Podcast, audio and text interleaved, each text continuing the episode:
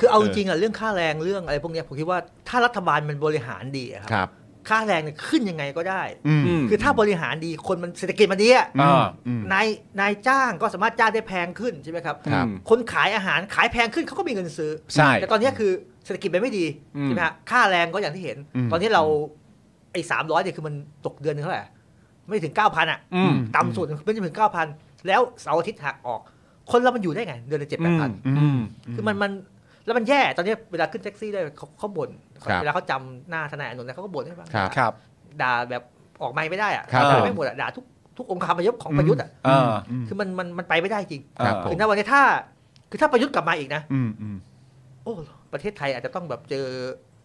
เจอม็อบใหญ่ๆอะ อืม คือไม่ไม่ไหวแล้วอะ คือคนไม่น่าจะไหวแล้วเพราะปากท้องมันก็เรื่องสำคัญจริง ๆ ใช่ใช่ครับ อืมอืมอืมนะครับ คราวนี้งั้นเดี๋ยวเรามากันที่เรื่องของค่าไฟครับของภาคธุรกิจภาคเอกชนกันหน่อยดีกว่านะครับเอ่อเอกชนนะครับขู่นะครับว่าจะขึ้นราคาสินค้า 5-12%ครับครับหากปรับขึ้นค่าไฟครับผม ครูนี่คือครูใคร คงบอกรัฐบาลมั้งครับ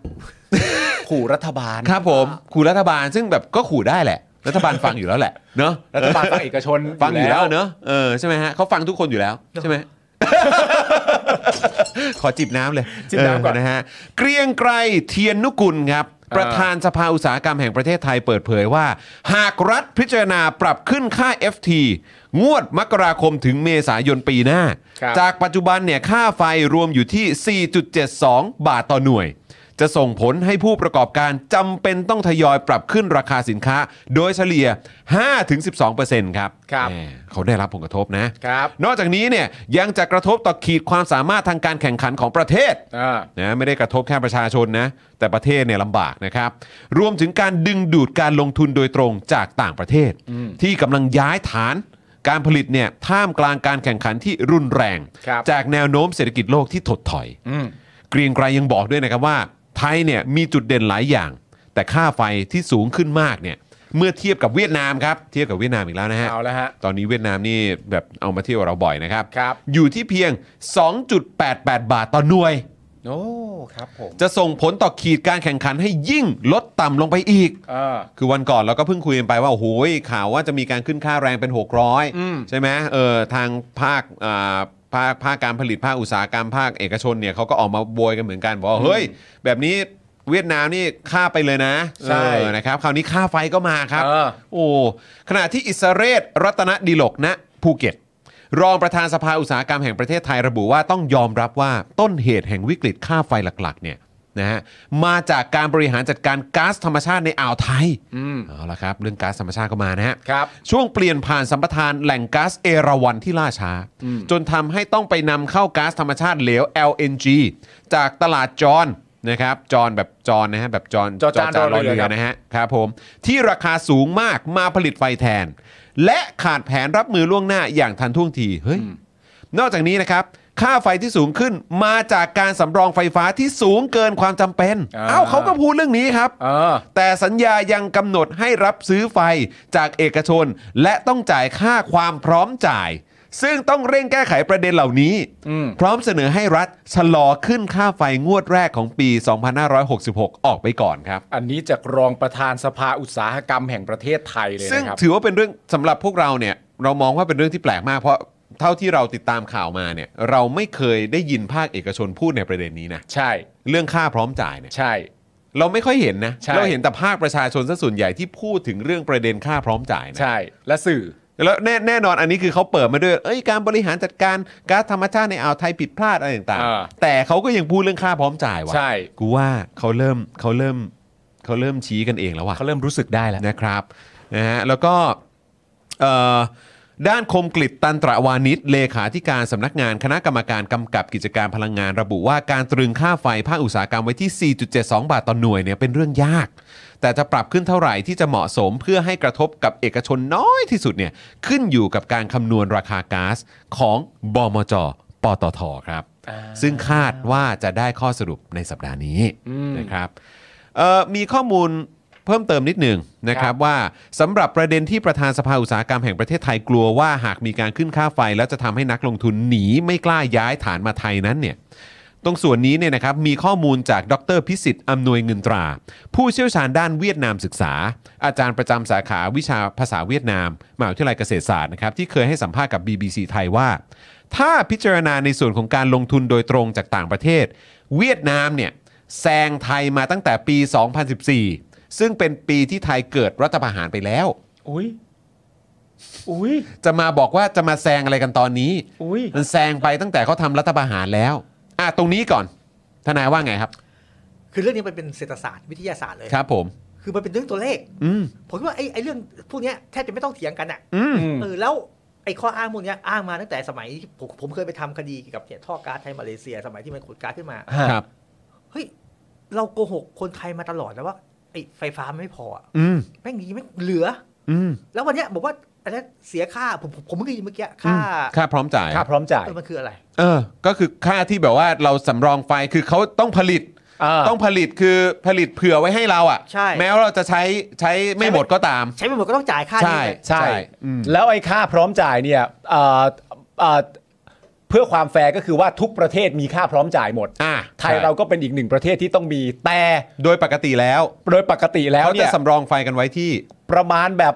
15 ประมาณ 10ถึง15เปอร์เซ็นต์ประมาณเนี้ย อ่ะไม่เกิน 20%แล้ว เอ กัน ออ ม แต่ของไทยเราอยู่ประมาณสัก 50เปอร์เซ็นต์อะไรประมาณ ต้อง เนี้ย แบบ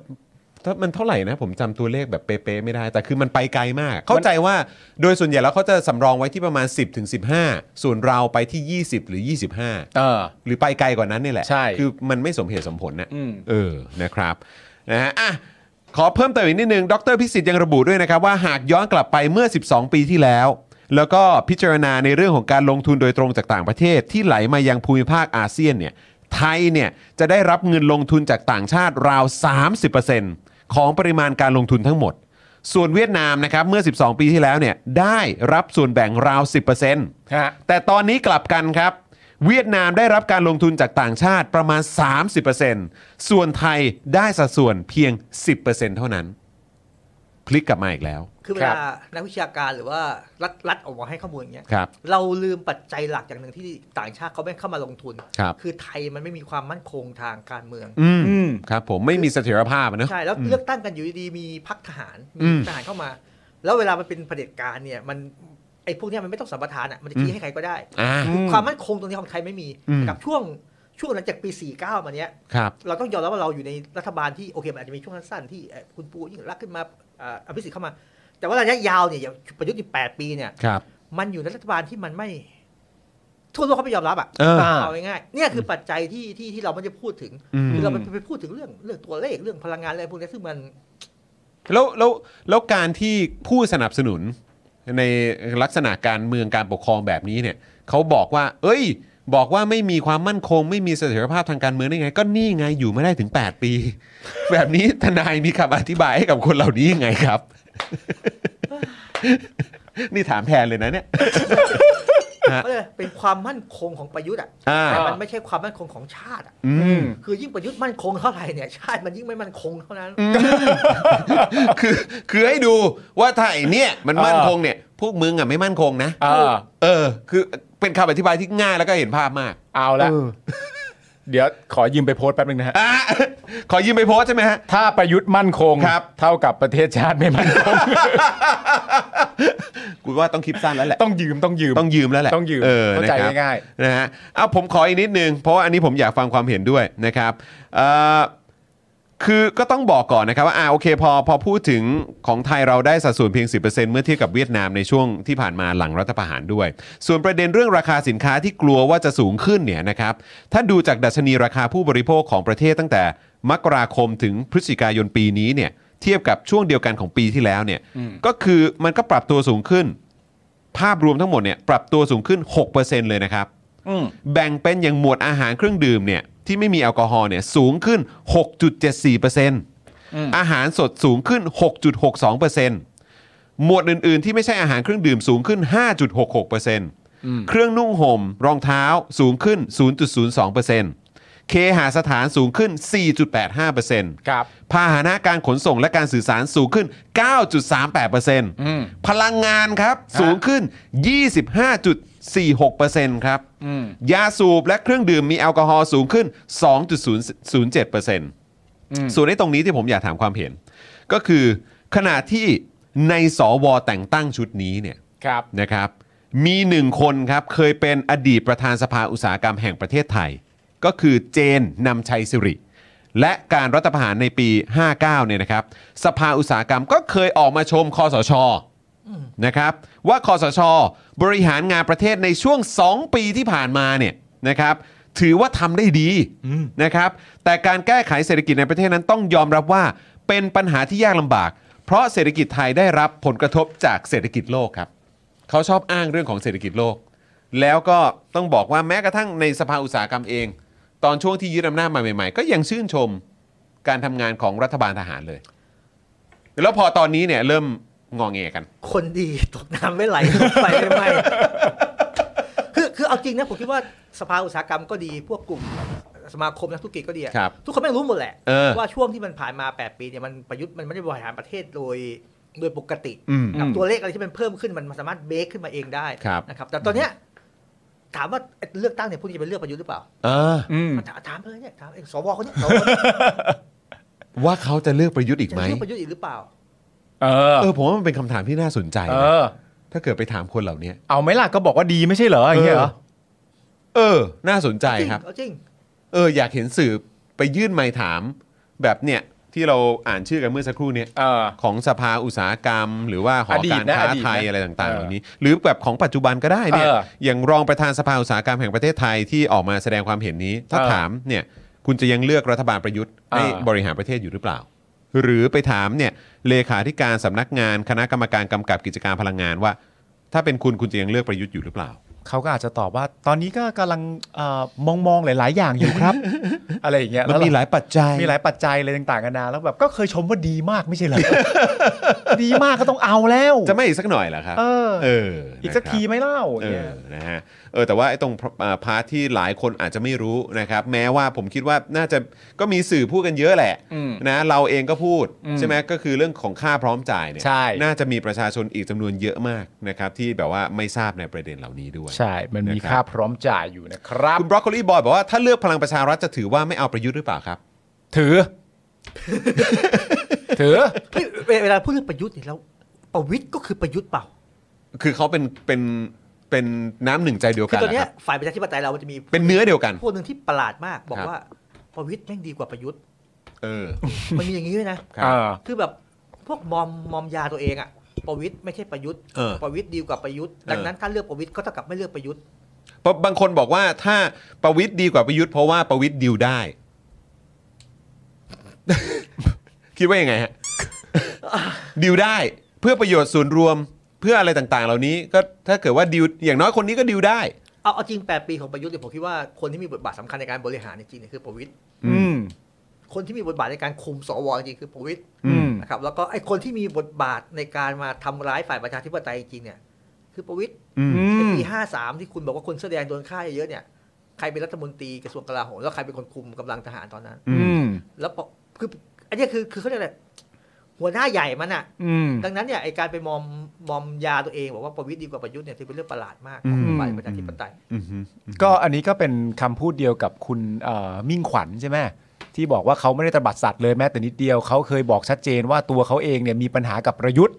แต่ณปัจจุบันนี้เมื่อประยุทธ์ไม่อยู่แล้ว ในพักพลังประชารัฐก็มีแต่ประวิทย์ก็แปลว่า ร่วมงานได้ อืม เท่ครับ ทำไมทำไมถึงคิดว่าเขามอมกันอย่างนั้นนะฮะทนาย คือ ว่า ผมคิด ว่ามอมตัวเองว่าประวิทย์ดีกว่าประยุทธ์ มั อะ นมีคือมันมันมันเป็นการโยนหินถามทาง ถ้าจะจับมือกับพลังประชารัฐหมายถึงเพื่อไทยหรือว่าพรรคฝ่ายประชาธิปไตยอาจจะไปจับมือกับพลังประชารัฐที่บอกว่า เราไม่เอาประยุทธ์นะเว้ยแต่เอาประวิตร อืม ซึ่งผมคิดว่าคนมันฉลาด แล้วไอ้คนที่หลายคนที่โดนแจ้งความเนี่ยหลายคนเนี่ยอย่างสื่อมวลชนหลายคนที่มาจากเนี่ยกลุ่มประวิตรไม่ใช่ไม่ผมคือผมไม่ได้มองว่าประยุทธ์เขาเป็นคนฉลาดถึงขนาดแบบ วางเกมได้ อืม เออ เอออื มฮึวางแผนอะไรต่างๆ ได้ขนาดนี้ ถูกต้องครับตอนเนี้ยคือ คือประวิตรนั่นแหละ อืม ถ้าพูดง่ายๆคือที่ อืม คุมคุมคุมเกือบทุกอย่างไว้ ฮะ อืม แต่ประวิทย์เขาย้ำชัดในสภาเลยนะครับ ว่าปฏิวัติเนี่ยประยุทธ์ทำคนเดียว คนนี้คนนี้ นี่นี่เลยผมมาไปรู้เรื่องอะไรด้วยอะ เออ เออเออ เอ เอ อ อ ครับผม ไอ้นั่นก็นั่งเหลือหลายกมืออะไรแม่งก็ไม่รู้ ยิ้มแย้มแจ่มใสใช่เออครับผม ไม่แต่ผมเข้าใจนะ ผมเข้าใจคือ ผมเชื่อว่ามันไม่ได้มีใคร ไม่รู้อ่ะ อืม ใช่ ผมเชื่อว่ามันไม่ได้มีใครไม่รู้ว่าประวิทย์เป็นใครอ่ะ อืม หรือประวิทย์มีบทบาท หรือทำอะไรมา ทำอะไรหรือมีบทบาทอะไรบ้างแม้กระทั่งณตอนนี้ที่เป็นอยู่เนี่ย ถูกต้องครับ ผมเชื่อว่ามันจะมันเป็นไปไม่ได้นะฮะ อืม มันจะไม่รู้นี่เป็นไปไม่ได้นะฮะ อืม แต่ก็ก็เลยอยากอย่างที่บอกไปอยากถามทนายว่าเอ้ยแล้วมันไอไอแองเกิลหรือมุมในการที่จะมองประวิทย์ให้เป็นอีกรูปแบบหนึ่งทั้งทั้งที่รู้อยู่แล้วว่าจริงๆเขาเป็นยังไงเนี่ย มันมันน่าจะมาจากฐานความคิด ลอง ใด นึกภาพนะถ้าประวิตยมาร่วมรัฐบาลกับเพื่อไทย อืม แล้วเราจะพูดเรื่องนาฬิกาเพื่อนมันไม่ตลกตัวเองเหรอ อืม อื ใช่ไหมฮะ อืม อืม คือผมคิดว่าไอ้ที่เป็นนั่งหลับมันไม่ใช่เรื่องนั่งหลับอ่ะคือแกเป็นเป็นคนที่บริหารจัดการพอสมควร อืม แล้วก็นักการเมืองหลายคนก็ยังก็ยังให้การนับถือประวิตยอยู่ อืม อืม แต่แต่เราก็ไปคอนโทรลไม่ได้ว่าไอ้พรรคการเมืองมันจะไปจับมือกันยังไง คือเต็มที่เราเต็มที่ของเราคือสุดท้ายถ้ามันไปจับมือกันจริงเราก็ด่ามันก็แค่นั้น เออเออเออเอออืมครับผม เพราะก็กำลังคิดอยู่ไงว่าเออแบบ เพราะว่าคือหลายคนก็จะบอกเอ้าเราก็ต้องมองกันในแง่ความเป็นจริง อ่า ก็คือว่าถ้าเกิดว่าอยากจะให้อะไรต่างๆ มันดีขึ้นแล้ว ถ้ามันมีความจำเป็นจะต้องไปจับมือเนี่ย มันก็ต้องจับ อ่า เราก็เลยรู้สึกว่า อ้าว งั้น งั้นเรา เรา เราก็ต้องมองกัน เรา เราต้องมองกันมุมไหนวะเนี่ย อืม แม้ว่าใน ใน ใน เราจะไม่คำนึงถึงสิ่งที่มันเกิดขึ้นที่ผ่านมาเลยหรือเปล่า หรือว่าเพื่อให้มันเดินหน้า คือเราก็ต้องปล่อยผ่านมันไป ทนายคิดว่ายังไง คือผมคิดว่าตอนเนี้ยชาวบ้านมันมันฉลาดแล้ว ครับ นะครับอย่างกรณีคุณคุณธรรมนัฐนี่ชัดเจน อืม ธรรมนัฐมีมีมีจังหวะหนึ่งที่จะเข้ามาเพื่อไทยแล้วคนก็ด่าใช่ไหม อืม ฟ้องไปประวิตยก็เหมือนกันผมคิดว่า คิดว่าไอ้ไอ้เหตุการณ์อันเนี้ยที่มีคนแบบตั้งความเห็นนี้ขึ้นมา ก็คือเพื่อเป็นการโยนหินถามทาง ใช่แต่ผมคิดว่าคนไม่เอา อืม คนไม่เอา อืม คือถ้าถ้าสมมติว่าคุณธรรมนัตยังไม่เอาเนี่ย ประวิทย์ก็มีเหตุผลที่มากเกินกว่าธรรมนัตด้วยซ้ำที่จะไม่เอาอ่ะ อืม ใช่ เอออ อืม มีมากกว่าเยอะ ใช่ อืมครับผมนะฮะถ้าจับกันจริงปปปปชปก็หมาหัวเน่านะ โอ้ย เฮ้ย อันนั้นมันพักเก่าแก่เขา พรรคเก่าแก่ไม่มี เขาไม่ เขา มีทางหมาหัวเน่า เขาตั้งตนอโลน เขาสง่างามอยู่แล้ว เขาตั้งตนอโลนก็ยิ่งใหญ่ครับประเทศแล้ว ครับผม เชียร์เชียร์เชียร์ นะฮะ